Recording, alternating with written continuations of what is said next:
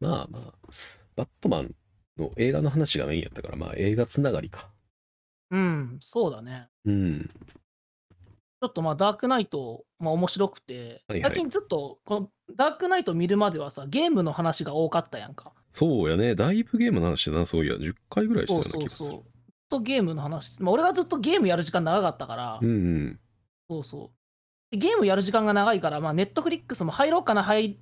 らんとこうかなと思いながら、まああ、ーどうせゲームやるし、入ってもみたいな。なるほどな。そんなのもあって入らんかったんやけど、今回、あの、ジョーカーとう旧んバットマンを見るために、はいはい。ネットフリに入って、うん。まあ、ちょっとこう、映画熱みたいのはうんうん。高まってきてるかもしれません。だから今週だけで俺1週間見返したやつと合わせたら6本くらい見てんだよね。いいじゃん。素晴らしいやん。うん、俺初めて1週間にこんな映画見たん。もういろんなもん吸収していってますよね。うん、せっかくだから、ね、これからもまたいろいろ見ていきたいなっていう中で、まあ、そうだな、あの、これまで見てきた中で好きな映画とか、はいはいはい。なんか、例えば、それこそ広広がるきっかけになった映画とかでもいいよね。なんか、ああ、そうね。なんかこう視野を広げるというか。うんうんうんこれを見たからこういう作品が好きになったよ。全般的な映画にまつわる話ですな。うん広くいこう。狭くなるとしゃべる子なくなり そうだわ。そうそう広くいきましょう。広めに取っておいて絞った方が絶対いいと思うのでじゃあ、まあ今回は映画の話で。はい。じゃあタイトルコールしましょうかね。はいお願いしますせーの。サブカルのぬかるみ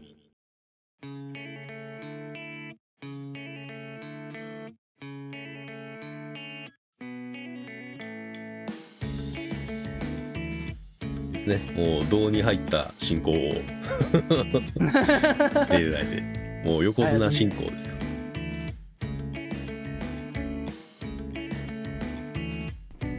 第24回いやー映画って本当にいいものですね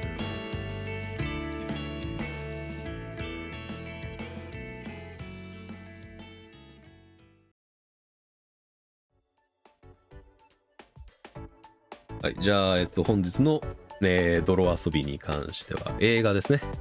映画です。映画。。ざっくり映画という形で。ざっくりでいこう。ざっくり映画とその方が喋れいるう。ドミニク、ちなみになんやけどさ、はい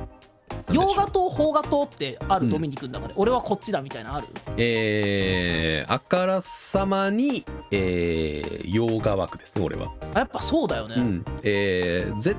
対的に今まで見てきた本数もそうだし、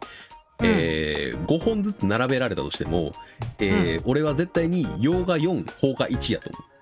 あの割合あは。あ、なるほどね。うん。うー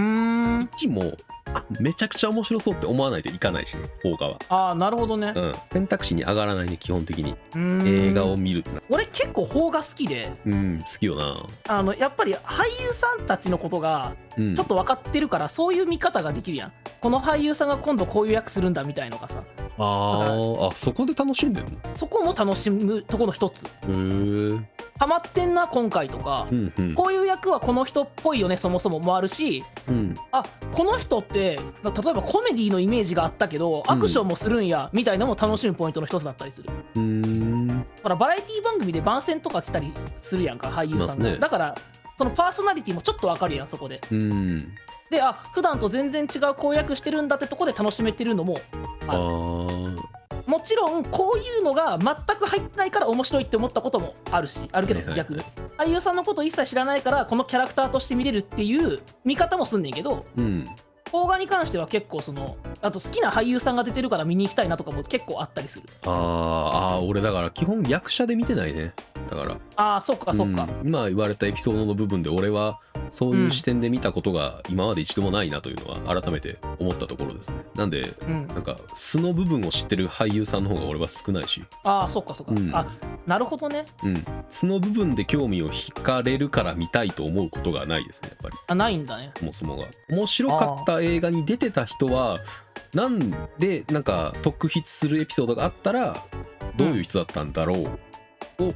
知ることはあるけどうんうんうんうん俳優が先に来ることは一回もない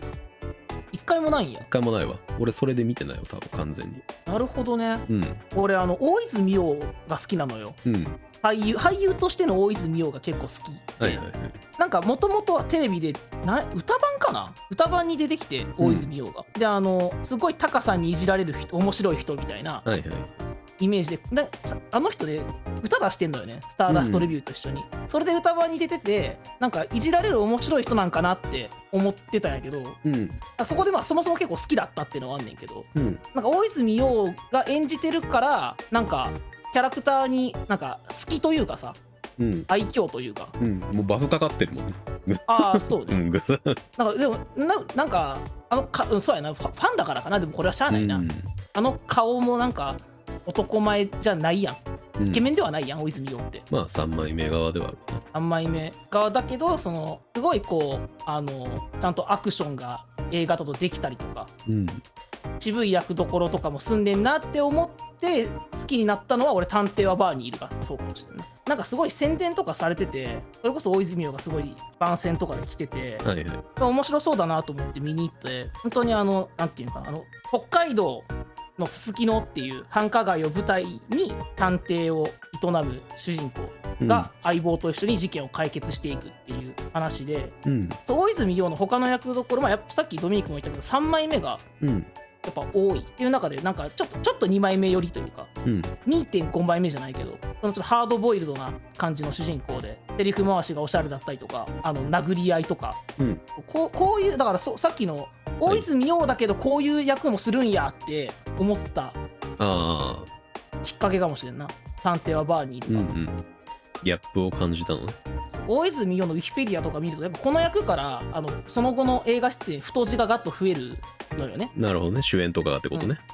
そうそうそう、うんうんってなるとやっぱり出世作なんだろうななんか個人的にはねその時もうビバップは好きだったかなじゃあもうビバップ見始めてるか見始める前かあ見始める前かもしれんな、うんもしかしたらだからこうハードボイルドものに触れたのが結はい構はいはい初めてくらいだったかもしれないでましてや3次元のハードボイルドものだだからうん多分本当絶対3次元のハードボイルドものでは絶対初めて触れてるなうんおしゃれなセリフ回しであるとか、うんあと、まあ、バーっていうところにまだ行く前だったから俺がはははこのバーってものがすごくかっこよく描かれてるというかうん前バルハラの話したやんか、ましたあのねサイバーパンクで、うんバルハラのバーってそのああんだけやっぱバーテンダーが喋ってお客さんもしょうもない話してっていううんバーで実際のバーに結構近いっちゃ近いのようね、んうん探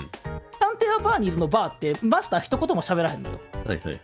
であのいつものみたいに言うとお酒と胃薬をファと出してくれる寡黙なマスターで、すごいこう店の中もシックに作られててっていう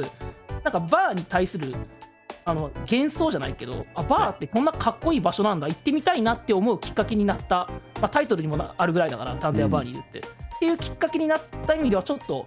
広がったしああとお酒頼むシーンがすごいかっこいいなと思ってたのよね。なるほどねなんかギブレットをダブルでみたいなさらっと言ったりするんだけど、わあ言ってみてって思ってたわ、憧れを持たせてもらった気がする、うんバーっていうのになんかタバコが流行ったのもそういうのが原因みたいな話もあるよね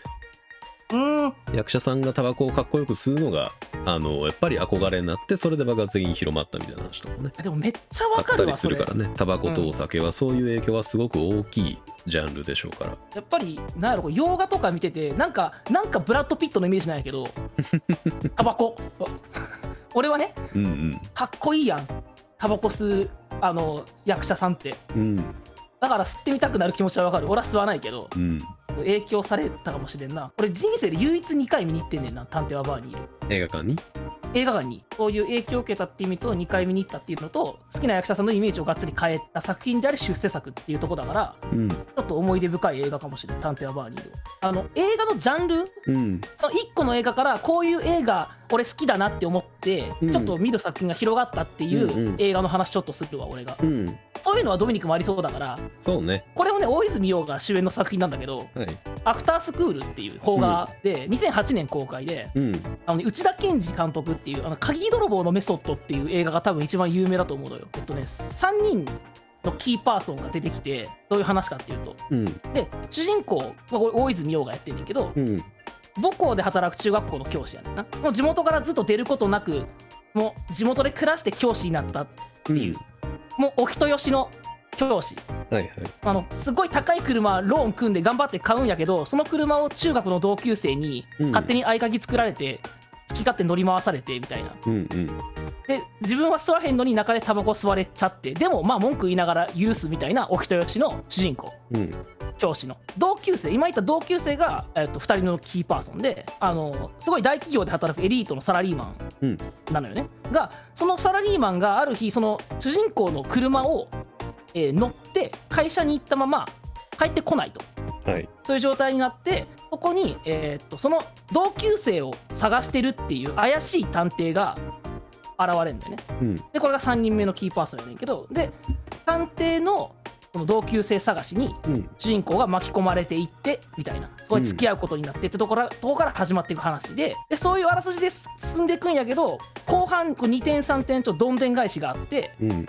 こう内容が後半にガッとひっくり返るというかうんそのなんか何気ないシーンが複製になってて見返した時に1回目と2回目じゃ全然はい違う話になるっていう仕掛けの映画なのよね。だから2回目が一番面白くて個人的にはね。うんだから1回目見た時はなんか何気なくスルーしてたけどこれってめっちゃ伏線じゃんとかうんあ1周目では A と思ってた意味がこれ B の意味で言ってた一言だったんだっていうのがめっちゃ多いうんうんうんっていうこう驚き2回目見た時すごい驚かされる映画ですごいでうん感心させられるうんこのこういう後半にどんでん返しがあるおかげでうん2回目見た時に見方が変わる作品ってまあ何個かはいはいあるやんいろいろいろあるやんそうこういう映画にはまるはいはいきっかけで俺邦画の中なら一番好きかもしれんこの映画がもしかしたら。えーそこまでだようん、なんかねいやそのまずこのお話の仲のいい友達にもし自分の知らない裏の顔があったらとかはあはあはあはあそれがきっかけに何か事件に巻き込まれたらっていうのがこうまさしく俺の好きな日常の中の非日常系のお話だったりするし、はいはいはいはいなんか巻き込まれる話好きなのよ俺事件に巻き込まれる話なんか子供の時からあなんかしばらく家族ごと事件に巻き込まれて家に帰れへんっていう状況にならへんかなって妄想してたタイプなのよねああなるほどね俺もこういうふうになんか車の中で泊まったりしすることにならないかなってうんそうだから旅行の帰り道とか渋滞してるとちょっとワクワクしてたうんうのんよ、俺今日車でお泊まりかもみたいな、うんうんうん、っていうその好きな話っていうのがあるのとさっきの俳優さんうんキャスティング的にもすごく好きでだから消えた同級生、えー追う探偵巻き込まれる主人公っていう3人がメインうんなんだけど、この、えーとつまえー、と消えてしまった同級生は堺雅人うんが演じてるのよね。であの、まあ、姿を消す前の演技からまああのなんていい人そうな見た目ですごい爽やかでかっこいいんだけどなんか裏がありそうやなみたいなうん感じが出てんだよ。それは林さ話んしが方もそうだしそうそう話し方もそうなんだけど個人的には表情の作り方がうまいと思っててうんなんか意味深な顔というかうんなんか含みのある表情というかなんかそういうのがすごく出てるんだよそう消える前の演技からまずうんそこが本当に上手だなって思うあの追っているさっきのちょっと探偵その怪しい探偵ねすげえうさんくさくて普段アダルトショップをやりながら裏社会とつながって探偵をやってて人のことは信用してないキャラクターなんだけど佐々木蔵之介が演じてんだよねなんか見た目がまずハマっててあのギョロッとした目してるやんはいはいあのあのギョロッとした目であのすごい死んだ目で人を見て嫌なこと言っていくんだよねうんうん世の中なんかまともに生きてもどうにもならねえよって思ってるみたいなキャラなんだけどなんかその人のこと信じてないよっていうなんか目の死に具合とかうんあと話し方からこいつ嫌なやつやし悪いやつやなっていうのがうんすっごい出てて、うんこのキャラクター、まあ、このキャラクターの言うセリフとかこういうキャラクターの設定は台本とかのもんだったりすると思うけどうんこのキャラクターのいやらしさみたいのをすごい引き出せてる気がするんだよ佐々木蔵之介が。うん演技ででそのそれと一緒に行動する主人公地元でずっと平和でい平和に生きてきて裏社会と何の接点もこれまではなかっただけどこの探偵と同行することで、まあ、これまでこうしてな来なかったことをすることになるんだよねうん例えばこう誰かを尾行するであるとか携帯で通話するふりをしながら誰かを撮影するであるとかうんこう全然慣れてないから言動が不自然になってしまうっていううんその結果すごいその様子がコミカルで面白いんでそそれがなんかこう大泉洋のちょっとこう抜けてそうな顔してると思うねんだけど俺は大泉洋ってそこのなんか顔とかキャラにはまってると思うしなんかこの人本当に真面目にまともな人なんだなっていうのがその演技から伝わってきて、そんなお人よしで真面目な主人公とうさんくさくてやらしい探偵が一緒に行動することによってまたいい対比になってたりするんだよでなんかキャスティングの仕方のなんか話で言うと今でこそ大泉洋、まあ、主演の映画めっちゃさっき言った「探偵はバーニール」があったりとかさ、えーっとドラマだったら、まあ、ドラマでもいっぱい主演やってるで堺雅人も、まあまあ、大河やったりとか半沢直樹リーガルハイとかはいはい今やってるけどあ2008年なんでまだ大泉洋も主演作品全然ないし堺雅人もそのブレイクする前その当時ってまだうん今ほどは、だから2008年の時点ではなんか脇役がおやることが多いけど実力家の3人をメインに据えたっていううんまあ渋いキャスティングだったなのがあってなんかそこも結構好きな個人的にはなんかこうのん名脇役3人で作った映画って感じがして今はそんなことないんやけどもう主役級主役級やけど、っていうところもなんか好きやしこの映画なんか騙し方というか誰かが嘘をついていて誰かを騙してるっていうよりはこの見せ方とか演出で映画全体で見てる人を騙すみたいなうんうんうん作りなのよさっき言った1回目でこう思ってたところ実はそういうことやったんやみたいなのがっていう作りになってる映画だから1周目見た時も2周目見た時もどっちにも合った演技になってなきゃいけないのよねはいはい1周目で見た時も2周目で見た時も違和感のない演技をちゃんとしなきゃいけないっていうのがちゃんとみんなそれをできる人たちが揃ってそれをやってるからうんうんそこのみんなの演技のうまさも個人的には見どころ映画の伏線謎を回収するっていうところうんはそのもちろんそれも綺麗に回収されるけどそのそれぞれのキャラクターさっき言ったメインの3人がうんの物語にどう決着がつくのかみたいなうんうんところも個人的にはすごいあのスカッとあの気持ちよく終わってくれる終わり方だったりするから、そこも俺はすごいおすすめあとそのあのすごい終盤にさっき言った大泉を演じる主人公がうんこの探偵佐々木蔵之介が演じる探偵に言う一言があんねんけどうんそれは個人的にすごい好きでちょっと座右の銘みたいになってる俺的には。あとエンディングがかかってエンドロール流れる瞬間が個人的にはすごい気持ちいいアマプラでこれ見れるからねうん時間も90分で見やすいからこれすごくおすすめで気になった人はぜひあの DVD を買うか借りるかしてあのオーディオコメンタリー聞いてほしいそれがすごく面白いよね大泉洋と監督がおいあのオーディオコメンタリーで喋ってくれんけどもちろんこう映画の裏話とかもすんねんけど普通に面白いからうんなんか気になった人はちょっと見てほしいしそこまで追ってくれるとより楽しめるかなっていう映画で,、うんで個人的にはその好きなキャスティングでありながらそのどんでん返しものっていう一個この俺の中ではなんか視野をというかさこういう映画のさ体験をもう一回したいなって思っていろいろ見たいなってのを探さし探したのよ、うん似たような映画ないかなみたいなこのどんでん返しってさ一作品につき1回しか味わえへんやんか初回だけやん味わえるのってまあね初見の時が一番衝撃がでかいわけだそうそうアフタースクールはもう一回見てもずっと2周目以降の面白さしかないから、もう1周目の感動って1回目でしか味わえないよねだからこれきっかけでいろいろこのあの例えばユあユージュアルサスペクスとかうん探してみたりとかしたから、うんあまあ、小説でもこういうトリック叙述トリックみたいなあるやんそういうあり読んまでするね人騙してくるみたいな、うんそういうのにも興味を持ったのよねこの映画から、うんそこで、まあ、イニシエーションラブ読んだりとか、女王は帰らないっていう本とか、まあ、あんねんけど、俺が読む。で、そう、まあ映画だけじゃないねんな。そういう意味では本の方にもこう、ちょっとこう、広がりを、俺の中で作ってくれた作品えだっーたりするから、ちょっとこう、思い出深いし、大好きだし、おですごい好きな話だし、影響も受けてる。うんその後の、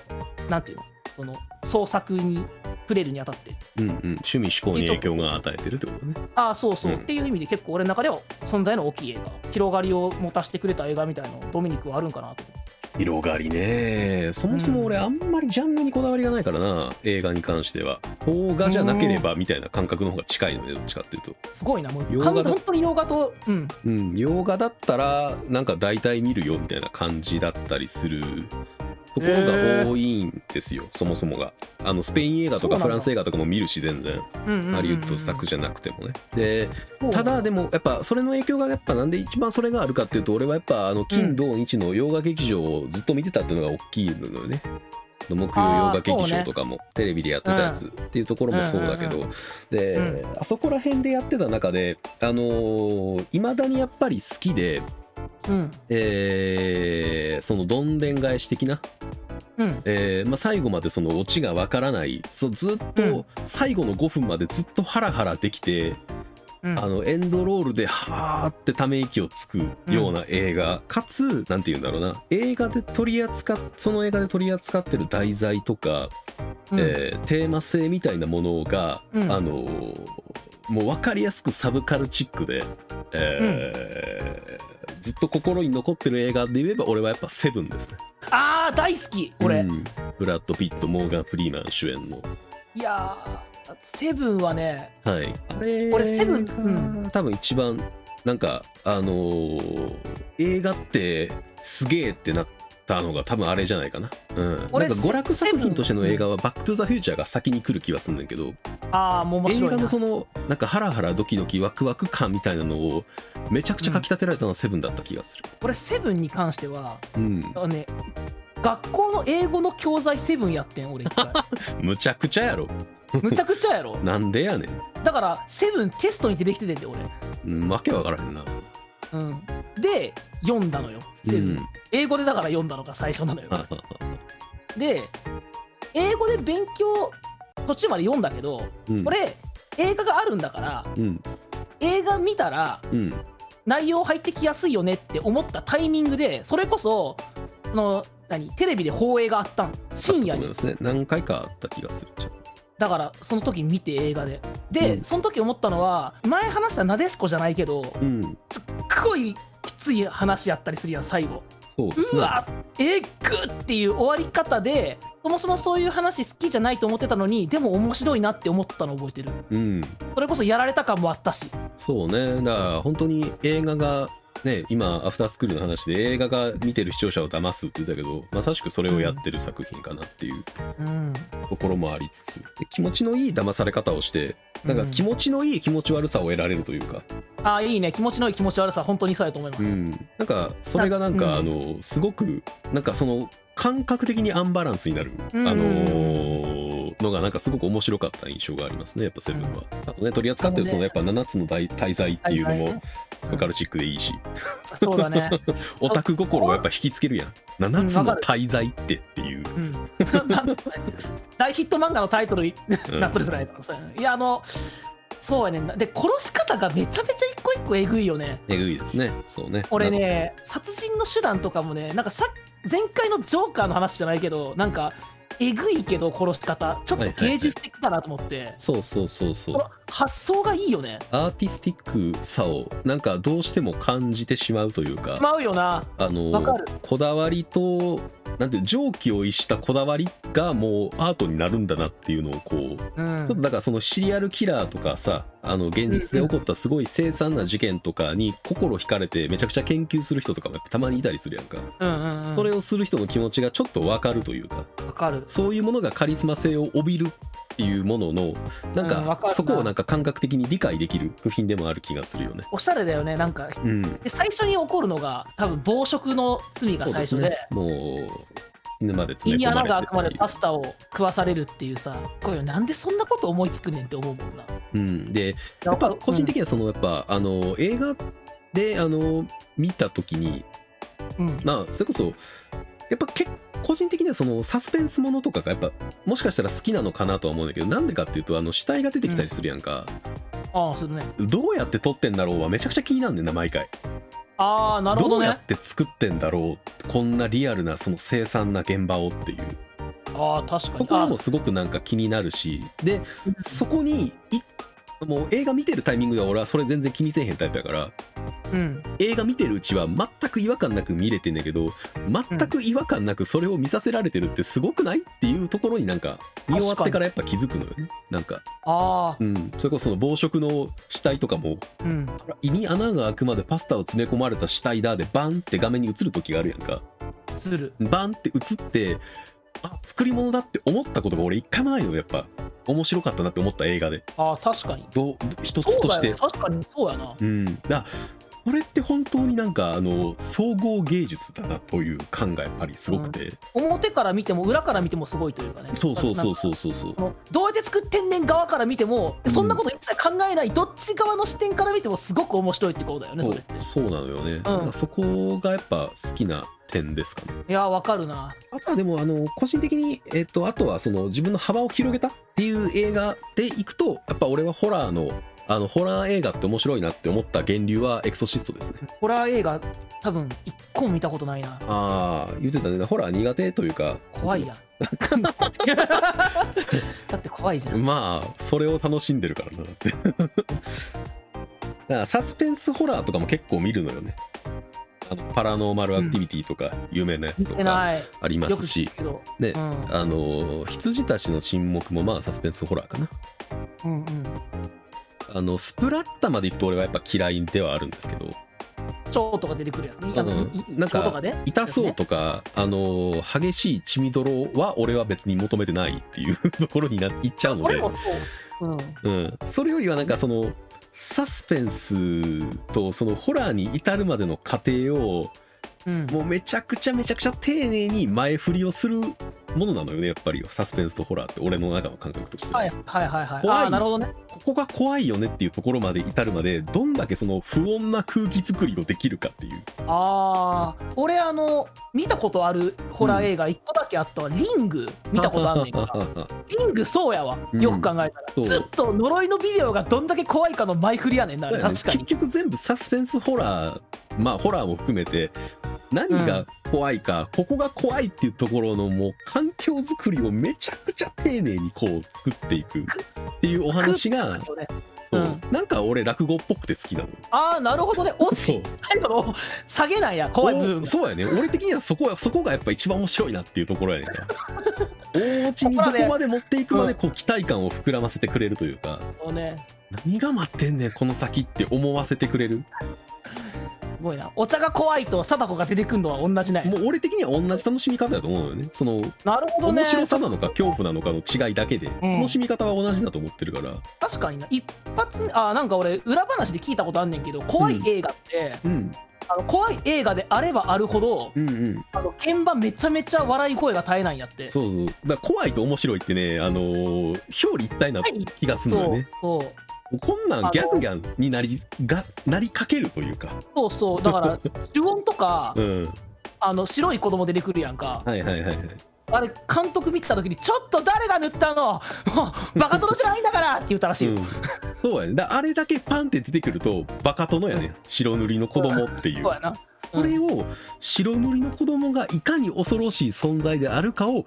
めちゃくちゃ丁寧に前振りやるから呪音が面白いホラー映画になるねなるほどねそう怖くなるしちゃんとそうそうそうそうそういうものだと思うよ俺やっぱホラー映画の面白さというか、なるほそどうねなんでお化け屋敷の外観が怖くなってるかってそうだと思うのよああ確かにそうやと思う、あん俺外観が普通の家やったらパートしかならへんと思うのよ俺的にはねああなんかテーマパークの空気作りに似てるよなそうそうそう本当にそうやと思うねん俺はうん、わかるあのホラー映お画化け屋敷も入る前に並んでたらさそうあのビデオみたいのが上にあってそうそうそうこの家は数年前ってちゃんとうんどういう家かの説明とかしてくれるもんな、導入と前振りがすごく丁寧なんですよ逆に言えば導入と前振りが丁寧じゃないとホラー映画って面白くないし、怖くなくなっちゃうもはあっていうのだと作り思のうもよねのなんだそうだからホラー映画ってホラー映画で名作って言われるものってあうのんその導入と前振りをめちゃくちゃ丁寧にやってるからそこの下りがめちゃくちゃ面白いねやっぱり だから、はあなるほどえーうなんか見てみたいけど怖いなそう気にはなってきたそうやね、でもなんかそういう面白さがあるんだよってことはなんかホラー映画苦手とかいやなんか怖いだけなんでしょっていう人には伝えたいかななるほどねうんそういう見方をで面白いって思える思え場合もあるよっていうそううんうんうん、前振りがあってちゃんとそれに対するオチがあるからあの恐怖っていうのは成り立ってるんだっていうさっきのサブカルチックな映画「セブンはちょっとサブカルっぽいって話だけどさ、俺ちょっともう一個サブカルっぽい映画じゃないかっていう作品をちょっとうん今日,、ま、今日と昨日で見返したんやけど「うん殺人狂時代」っていう、うんうん邦画の「殺人狂時代」っはいはいはいていう映画があるのよねチャップリンの映画は関係ないやつなんやけど、うん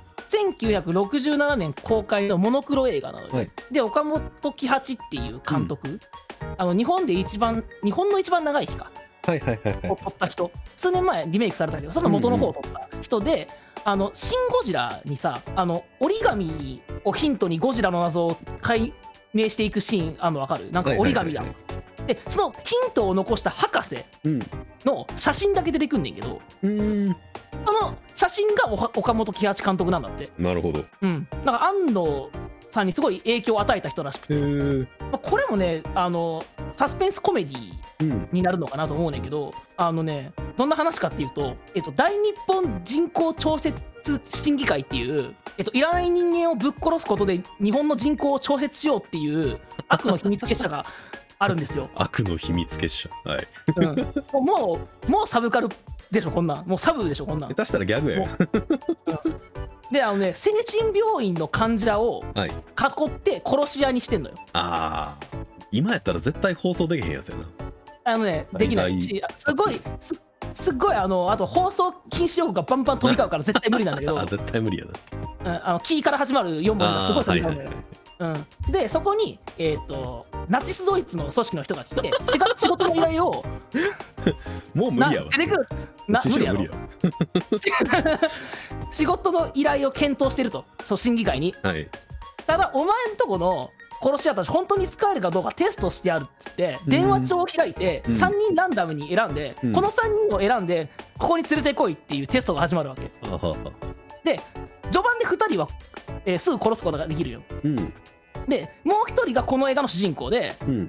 あのね犯罪心理学を大学で教えてる、うんぼーっとした本当冴えない中年男性やねんけどひょひょんなことから殺し屋を返り討ちにしてしまうのよね警察にすぐ行くんやけどもう帰った時にはその死体はなくてうんでその後たまたま知り合ったミステリー記者すごい美人のミステリー記者と,、うんうんえっと主人公の、えっと車を盗もうとしたことがきっかけで行動を共にすることになるすごい三者感あふれる車泥棒とうん3人で協力してその審議会の殺し屋から逃げたり戦ったりしていくっていうお話なんだようんうんうんうん、あのね YouTube の映画をおすすめするチャンネルで紹介されててえー見たちょっと見てみたらすごい面白かったのとなんかすごいサブカルっぽい映画だなと思ったからちょっとこれ、ぜひドミニクにはちょっと一回見てほしいなって思ってんだけどいいですねまあ邦画はねやっぱあのサブカルの宝庫ではあんのよね実は帝都物語とかもそうだし、まあ、回転場とか、ああはあそうね聞いたことあうんるや、っぱり有名なものは多いのでね白黒映画はさすがに手はつけてないのでねあの黒澤明以外はああそうそうなんかね黒澤明と同じ時期くらいに活躍した監督ではあるらしいねんけど、うーんだから黒澤明がメインに追った時のちょっとカカルト的な映画撮ってた人なんやってああのあ人あああだからこんないい感じの作品だったりするんだけど、うんそうこれもちょっとどんでん返し系でもあったりするというか、へー後半20分くらいからちょっとパンパンパンと、うんうんうんえっと、ど何発か来て2回目見た時はちょっと印象変わるかなみたいな、うんうんまあ、さっきの綺麗に伏線回収っていうよりはちょっと謎がタイプ残るタイプのお話ではああるじゃあ結局どうなってたみたいなでもちょっと細かいとこは気にせずに見てほしいかなまあまあそういう時代でもあるでしょうしねそうそうでもねモノクロ映画ってことでちょっと、まあ、ささっきドミニクも黒澤明以外手は出してないって言ったけど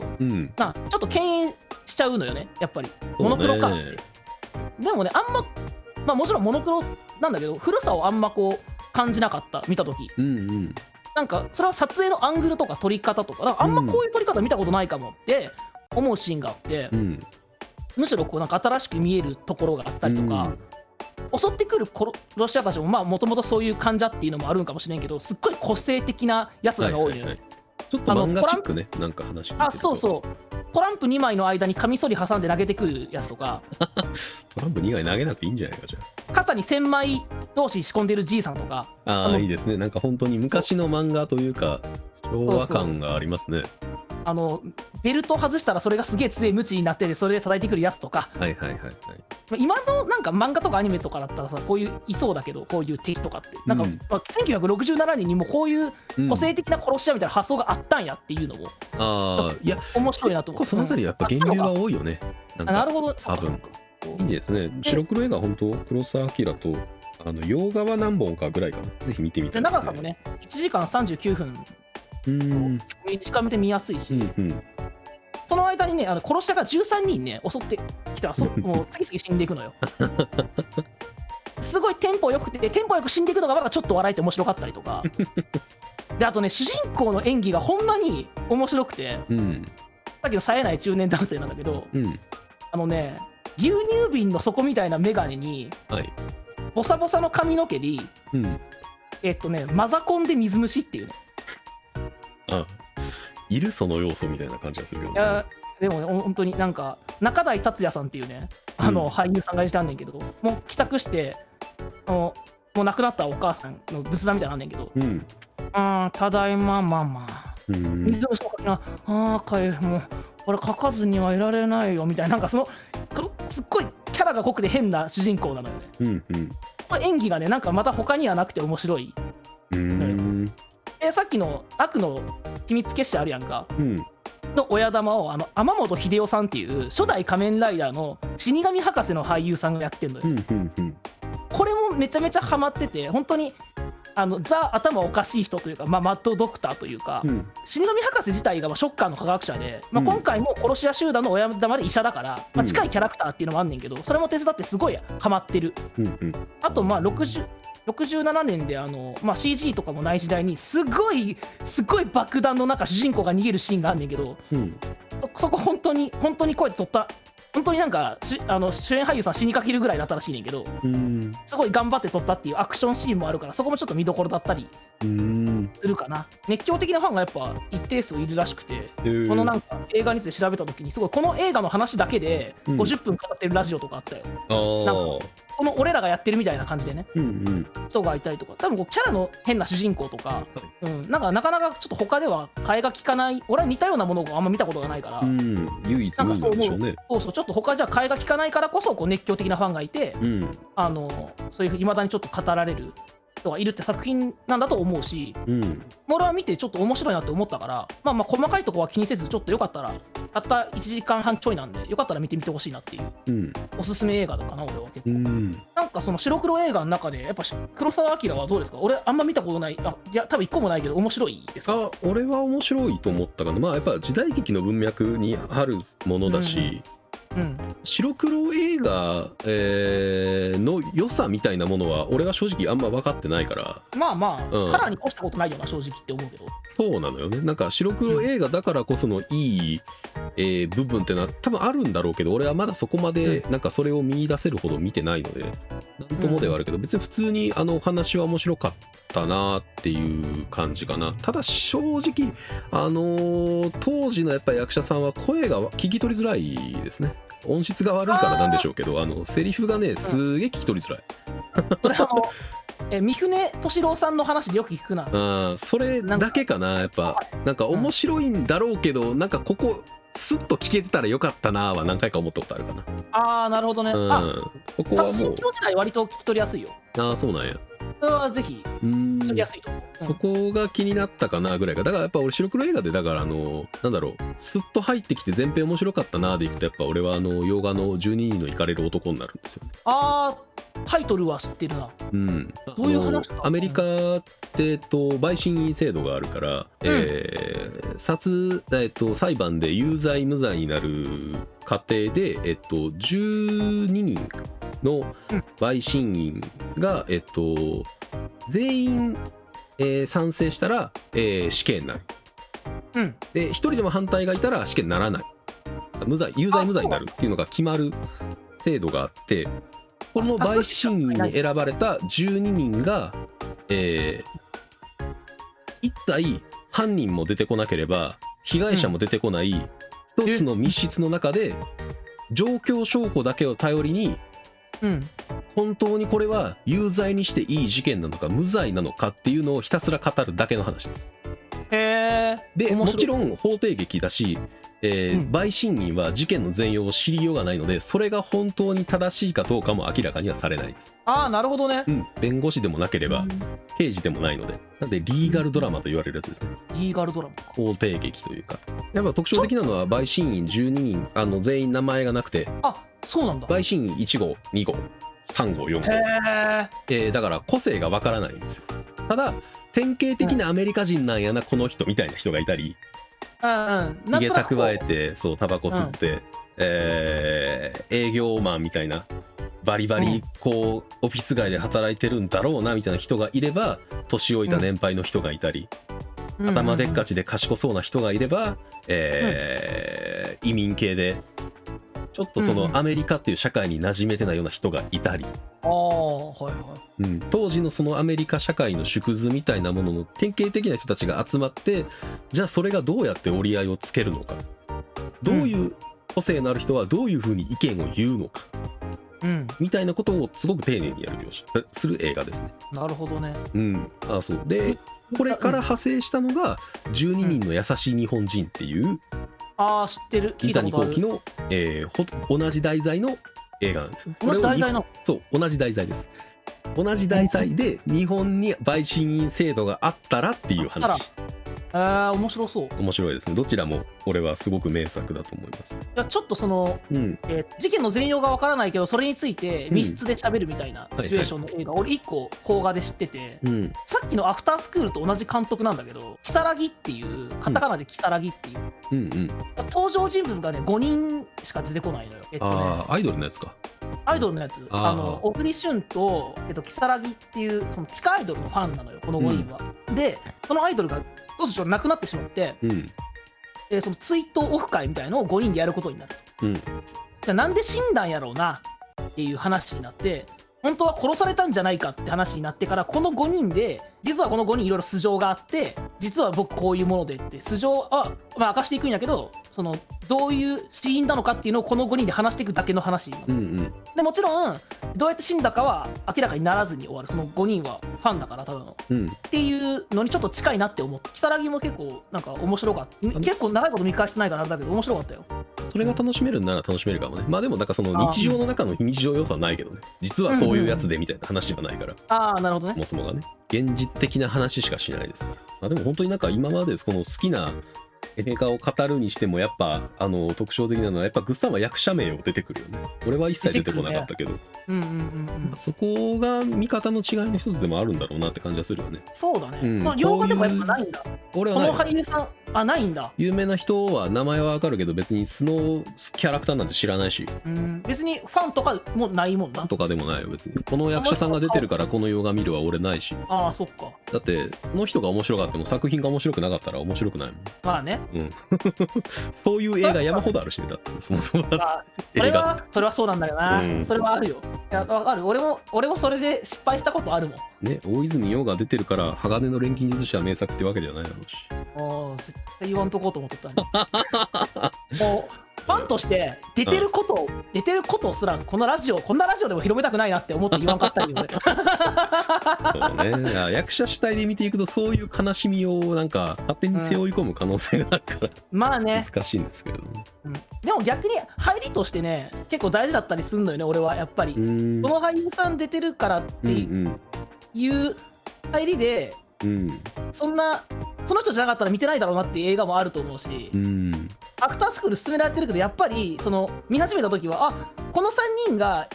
映画これは俺映画館見に行ったんじゃなくて後から進められて DVD で見てんねんけど、うんあそう公開した時にこの3人でやるって聞いてちょっと気になっててんなーがあったから見たは大きかったしうーんその結果結果往来でこういう風に好きなジャンルが広がることだってあるからうんまあまあこれが悪いことばっかじゃないねんけどさっきそのドミニクが言ったみたいな貧乏口パターンもあ りますあありますよねここはね本ったあ当ったね難しいところではあるけれどあとすごい残念なパターンで言うとうん見に行ってその好きな人の演技は良かったのに面白くなかったなこの話はあるよね一番悲しいのよこれがああそうねあそうそう演技は良かったのに話面白くなかったねってうんうんやっぱお話自体はねあの映画の全編通してのお話に関してやっぱ好みはあるからお話として面白くないは全然思ってしまうことはあるわなそらあるよね俺はハマらんかったなとかねうん映画はなんか言い方が難しいわな本当にうんうんうんうんこれ面白かったよって好みを知ってる友人から勧められるのが本当に一番正解な気がするんだけど自分からこう探していくには数がやっぱ多すぎるしそう だねそうたまにジャンル詐欺してる作品とかもあるしあるねジャンル詐欺ああジャンル詐欺もあるわ俺、う引んっかかったことあるジャンル詐欺ちゃうやんみたいなやつもやっぱりあったりするしね。あれあそうやねあのあれもあんねんなやっぱこの映画の、うんえーっと予告編はさ日本人が作ったりしするパターンがあるから、はいはいはいはい面白いところを使い切ってる予告のやつだ。そう あのだからほら「トップガン」とかそれで売れたって言うやんはいはいはいはい。そういますねあれそう飛行機のおあれだけ使えたことが本当はすごいんだけどそれじゃ売れなくてトム・クルーズばっかりの予告にしたら女の人が見に来たっていううん話とか,、なんかアメリもそんな話あったんちゃうかなうんうんもともとなんか違う映画と間違えて買い付けてしまってみたいなうんうん。話がなんかでなんかあるシーンを予告編に入れてから口コミで広まったみたいな話なんか聞いたことがある気がするなうん、いろいろネットフリックスに入ったのでそうですね行きたいんですよねまあ、本当にだからこういうサブスクリプションサービス全盛期だからこそ、あのーそういう配信サイトに、えーうん残ってる昔の映画は名作ですっていうのだけ言っとくわ確かに少なくともうん90年代の映画で、えー配信サイトでガンガン配信されてるっていうことはみんなが見たいしみんなが見た覚えのある名作が揃ってるのでそこは大体外れはないんじゃないっていう、なるほどね。うん、俺の感性はあるかな淘汰されてってるもんな、面淘白汰くさなれい。てってるねうんおそんな中、なんでこれ入ったんやろって思う作品も正直あったりするけどな。でもやっぱそれはそれでカルト的に人気があるんじゃないの人気があるのか。多分そうじゃないと選ばれないというかあうのん権利をわざわざ買おうとしないだろうし、そっか。うん、なるほどなじゃあ、俺がそう思ったアマプラのスピーシーズも誰が見たかったんやな。スピーシーズだだって普通に人気でしょあ、そうなんや。人気ですよ多分スピーシーズとかスターシップトゥルーパーズとかあの辺りのなんか SF モンスターパニックもみたいなああ、なるほどね。あれは一定数やっぱりあのそのあモンスターの造形をどうやって作ってるかのファンもいるからああ、そうか、さっきの、そうあのーサスペンスの話じゃないけど、そう死体どうなってるか気になるぜの。造形物マニアの人もいるからねやっぱりうんスピーシーズは全然タイトルは聞くことはあるんじゃないかなエロいエリアもんだったなってイメージしかなかったから、俺。 90年代の映画はまあやっぱ個人的には好きなやつ80年代90年代かうん。うん好きな映画が多いね90年代の映画か。この頃、ちゃんとその、アニメ以外の映画って見に行ってないかもしれん。年齢的に。うん、映画館に、まあ、レアやったような気がするな、なんうか。ん。こんな、今みたいに見に行きたいやつ全部見に行けへんかったし。うん。親が行く時じゃないといけないみたいなね。そう連れて連れてってもらわなあかんからね。うん。時だったりしたんじゃないでしょうか。そう考えると、まだその、似てない名作だらけだからな。そうや見。なきゃいけないんだよね。これは本当に。そうね、いろいろ、まあ、個人的におすすめしたいやつとかは、まあ、山ほどあるので、おすすめできるものもいろいろありますし。いや、またおすすめして、くださいそうですね本当に個人的に、その12人の行かれる男はどっかで見れないかなっていうのだけ、気おうおうになるけど、どっかで見れたりするのかななさそうな気がするんですけどね。この三谷幸喜の方も合わせてみたいわ。そうですね合わせて見てもらいたいですね日本人だったらそうなるよなっていうのがわかるから、ああ、面白いよな、うんそういうの面白いな。本当にこう人間ってなんか地域性もあるし多様性もちゃんと出るなっていうのがうんうんうんうんわかる映画なのでだからあるあるが詰まってる感じよね、ああ、なるほどね。日本ってこうだよねっていう。うんアメリカ人あるあるみたいなああ、なそるのほスどテ。レオタイプっていうところがすごくあのいいにあのスパイスになってる映画って感じかなああ、わかりやすいそうだね。だから誰がどういう人わか。そうそうわかりやすいわかりやすいそれはいいですね。うんわかりやすいの大事やからな。個人的には殺人狂時代はちょっと見てみたくなったので、ああ、マぜひプラ見でてくださ見てい。みましょうかね。はい、見てください。というところですかね、今回はじゃあ。じゃあ、こんなとこかな。うん。まあ、本日のドラ遊びは映画会でしたね。ね、またやってもいいね。新しく見た後に。いや、いいと思います。今度はなんか、それこそジャンルをちょっと絞ってそ話してもいいだろうし、れこそ洋画オンリー、邦画オンリーでもいいとし。かでもね、全然いいだろうし。はい、また全然映画はね、いくらでも語れるので、うん。また機会があればって感じですね。見てはここで語りたいな。 はい。はい。じゃあ、本日のドラ遊びは以上です。以上です。